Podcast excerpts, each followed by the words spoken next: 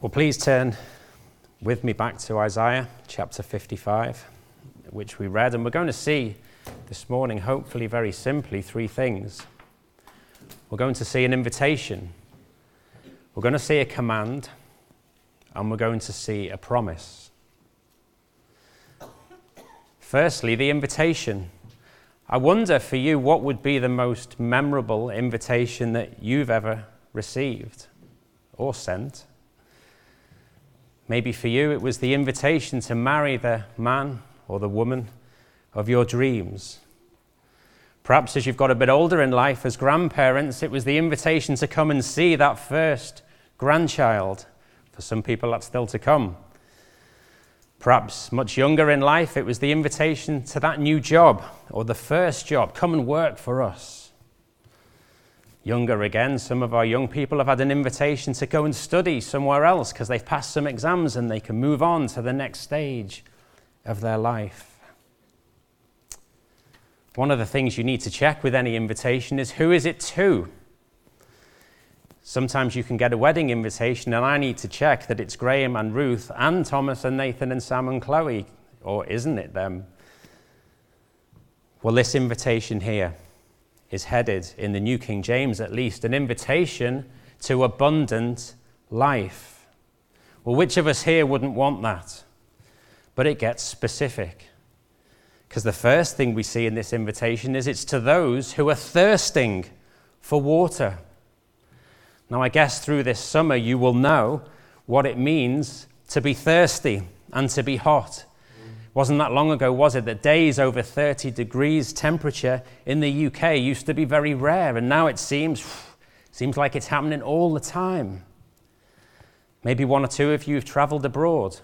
Maybe you've flown somewhere like Spain, and as you fly over the land, if you're not over the wing and you can see, you can see how dry and dusty and parched the ground looks. We went to Jersey for a week, so still technically in the UK, but down near the coast of France, and it was the same. The ground was brown and dry and hard. We went to a reservoir for a walk in Wales recently at Talybont. It was half empty, not much water there. I wonder if one or two of you, when you go away, you'll ask your next door neighbour or a friend to come and water your plants in your garden. Because if you do, they'll stay lovely and bright and abundant, to use the word here. But if you don't, and you're away for a while, they'll die. Come, you who are thirsty. But I guess we've all seen the suffering of people who are desperate for food and clean water. Maybe some of you were here when Ben Griffin came on a Wednesday evening and told us of the work being done in Burkina Faso where they would drill about 50 feet or so underground to try and extract clean and safe water for the people to drink and to grow crops with and to clean themselves with, because water is so precious in some parts of the world. And I'm sure when Keith will go to Kenya, he can tell us of the same issue there. Come, all you who are thirsty. And I wonder if you could imagine standing at that new well and inviting the people of the village who haven't had that water before. Now you can come and you can drink if you're thirsty. And what a difference between those who come and those who don't come may literally be life and death. The invitation is to those who are thirsty. The invitation is also in verse 1 to those who can't buy are you hungry? Then come and eat. You've no money? Don't worry. Come and buy food with no money. If you don't know yourself already, you don't need to look too far on the media to see what life is like for those with no food, for those with no money to buy food, for those refugees perhaps in a war torn country, or those who are struggling under a cruel and harsh regime and for those who've got no means to grow food or to support themselves and their families. Even in our own city, there's people who can see food in shops but can't afford to buy it. Even where I work, there are many homeless people, and they're gathering and begging and sometimes being moved on by the police outside a supermarket, where inside is all the food that they could want if only they could buy it. Imagine taking one of these friends around the supermarket and says, You can have whatever you want, take it. You can have it at no cost. Isaiah's invitation says, Come, everyone who thirsts, come to the water. Come, have, buy wine and milk and food without money and without price. And in verse 2, the invitation is also to those who are chasing after the wrong things. See what he says here in verse 2 Why do you spend your money on what is not bread? Why are you focusing your labor on what does not satisfy? Now, isn't that the story for so many? Money and its pursuit, the never ending demand for possessions, the latest gadget. I wonder how many of your Christmas presents or birthday presents have sat in a drawer, only been used once or twice, maybe still unopened. How many of those new clothes have you never really worn? How much did you focus and plan on that holiday, only to feel just the same when you got back as you did when you went? Why are you doing that? Asks the Lord through his prophet. Why chase after these things which will not satisfy you? Why don't you listen diligently to me? He says in verse 2 and eat what is good, and let your soul delight in abundance. Because we need to ask who is this from? Who would say this? Who would say these sorts of things? What is this water that you're inviting us to come to? Why are you talking about buying wine and milk and bread? Well, of course, the invitation is to spiritual things, isn't it? In verse 3, we have incline your ear and come to me. Hear, and your soul shall live, and I will make an everlasting covenant with you. You see, Isaiah is pointing us to somebody far greater than he. Far greater than you, far greater than I. This isn't an invitation to the best party you can think of or the best church barbecue that we might ever have. Because there really is someone who can do these things that Isaiah is talking about. There really is someone who can feed the hungry and satisfy the thirsty. We read about him a couple of chapters before in Isaiah 53. We heard about him last Sunday night when Don Chris came to speak about the feeding of the 5,000, about how the Lord Jesus created food for a huge crowd out of just five small loaves of bread because this invitation is to come and to trust in the Lord Jesus. And look at these pictures of the Lord that we see here, even in these verses. He's described as the water which quenches our thirst. And you can think about in somewhere like John chapter 14 and verse 13, where Jesus says to the woman he meets at the well, Everyone who drinks this water will be thirsty again. You go home, you turn the tap on, you have a glass of water. An hour or two later, you'll be thirsty again. But Jesus says, Everyone who drinks the water which I give him will never thirst again. And indeed, the water I give him will become a spring of water welling up into eternal life. That lady thought Jesus was talking about ordinary water, but he was talking about eternal and lasting water of life. See here in these verses also the description of bread, the bread which feeds us. And even last Sunday night, we heard from John chapter 6 about that account in the feeding of the 5,000 where the Lord Jesus said, I am the bread of life. Here is the bread which comes down from heaven, by which a man may eat and never die.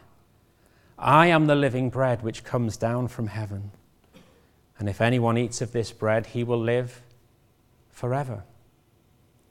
As good as the barbecue is tomorrow, you'll be hungry again on Tuesday.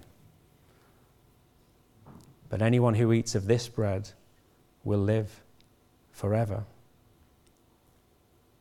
So, water, where you will never thirst again, bread, which you may eat of and will never die, and milk which nourishes us. Parents know only too well, don't they, that Children need milk when they're young to grow. Ben and Susanna are going to learn this very quickly. In 1 Peter chapter 2 and verse 2, he writes, Desire the pure milk of the word, that you may grow thereby, if indeed you have tasted that the Lord is gracious. And in verse 1, we see this picture of wine. Remember how Jesus in John chapter 2 changed the water into wine at the wedding at Cana, and everyone said, He has saved the best until last. In this chapter of Isaiah, we're invited to come to the Lord Jesus Christ Himself. Verse 3 says, Incline your ear, listen, listen, and come to me. Hear, and your soul shall live. It's no ordinary food and no ordinary water, but it's an extraordinary invitation from an extraordinary God. Because the Lord Jesus Christ came into the world, he was born in a baby at Bethlehem. He was unique because he never sinned. He never broke any of God's laws.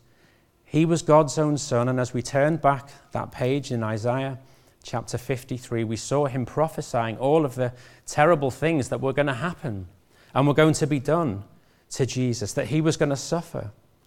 We saw that he was going to be despised and rejected by people. We saw that pain was going to be inflicted upon him, that he would be held in the lowest esteem or regard.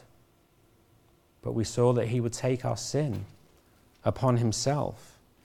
We saw that he would be pierced for our transgressions, bruised, battered for our iniquities, that the punishment that brought us peace was upon him, and that by his wounds we are healed. You see, right there is a snapshot of the gospel story. That as a way of salvation, that as a way of forgiveness, you couldn't make it up, could you? But this is what God's word says, and this is what actually happened.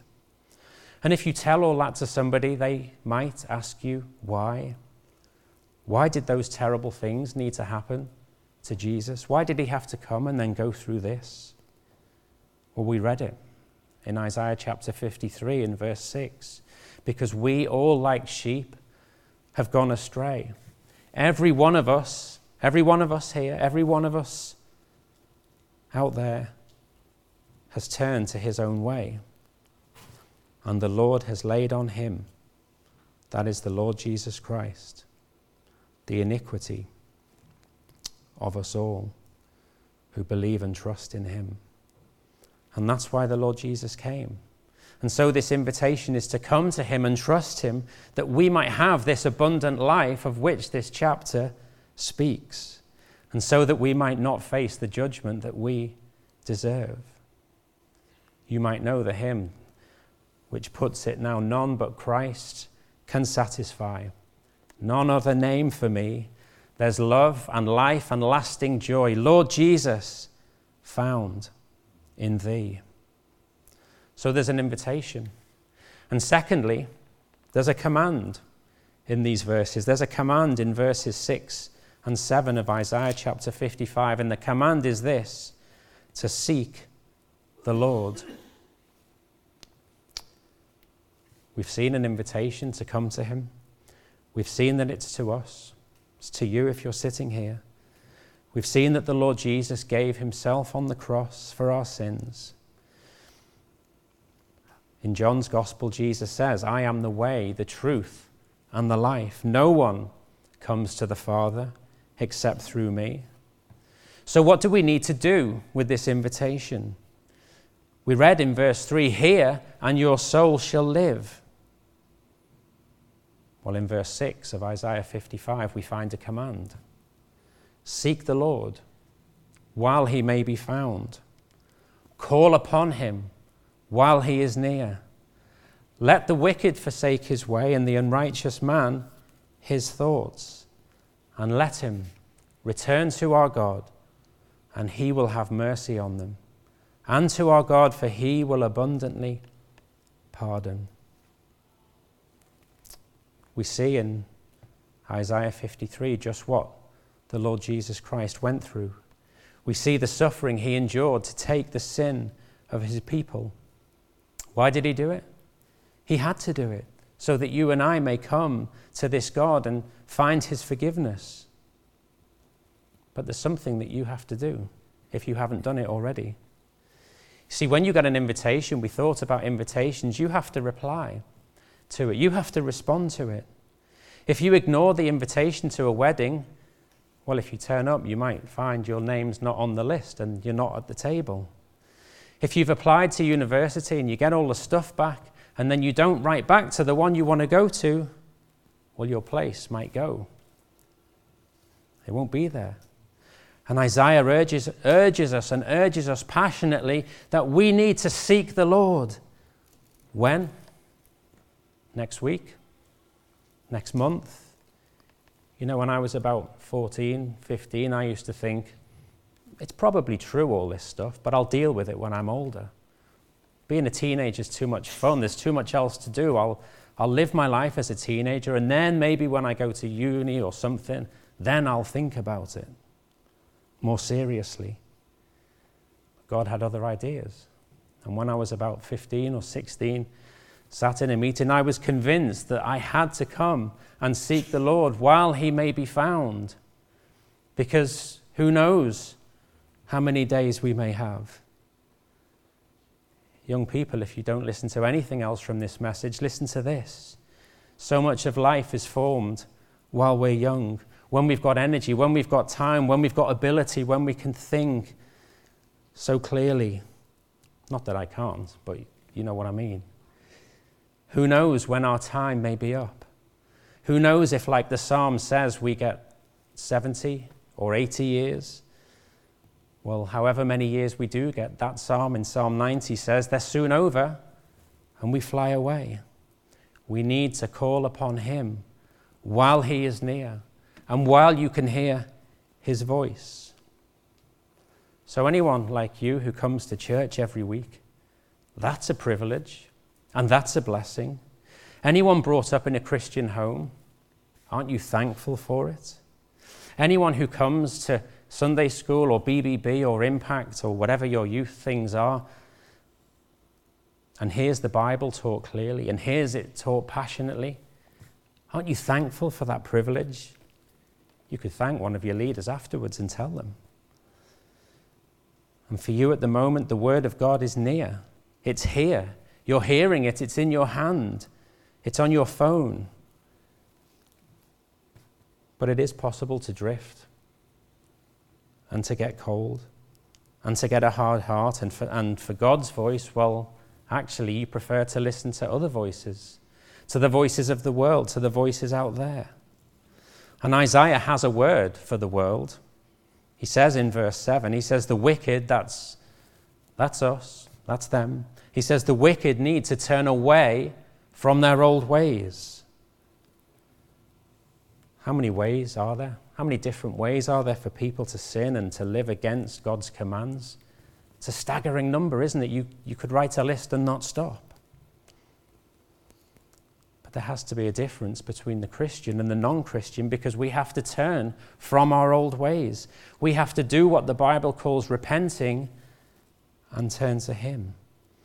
And to come and to say to God something like, I want to stop sinning because I know that I can only do that with your help and with the help of your Spirit. I want to trust in you alone.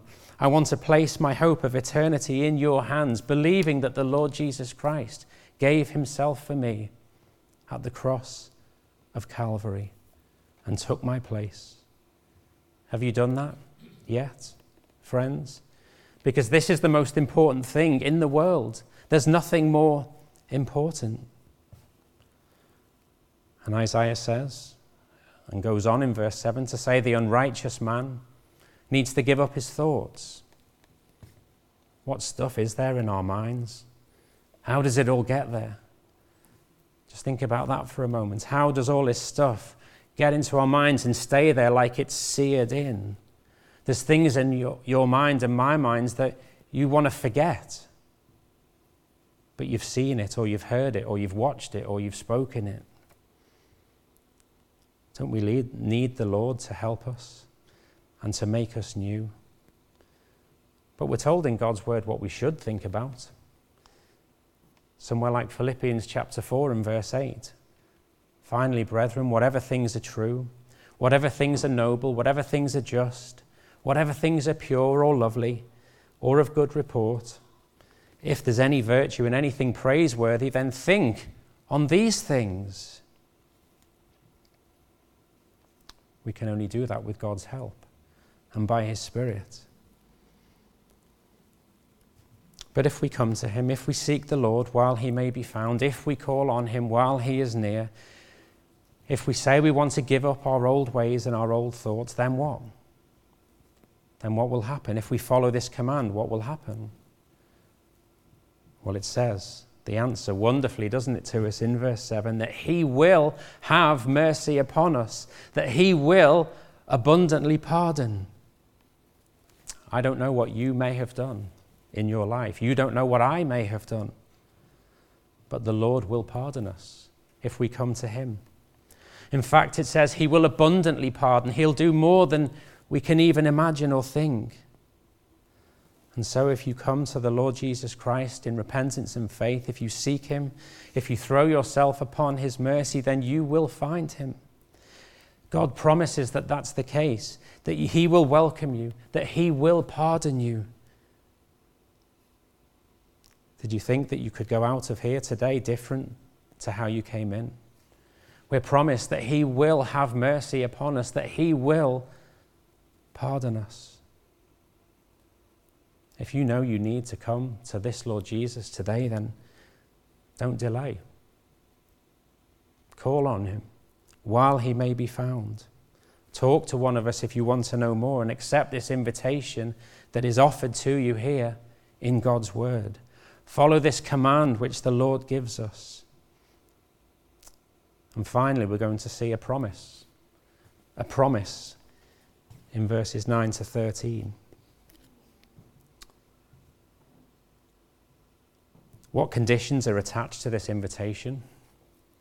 Well, not many, really. The invitation doesn't say to come if you can afford it. The invitation doesn't say to come if you're special or if you're privileged, or if you're on a particular list, the invitation in these verses says, If you are thirsty, then come to the water.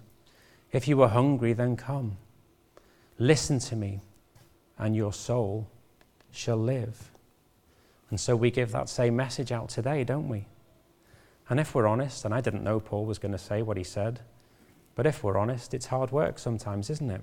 The ground is hard, like Paul said. We thought about that in the parable of the sower ourselves a few weeks ago.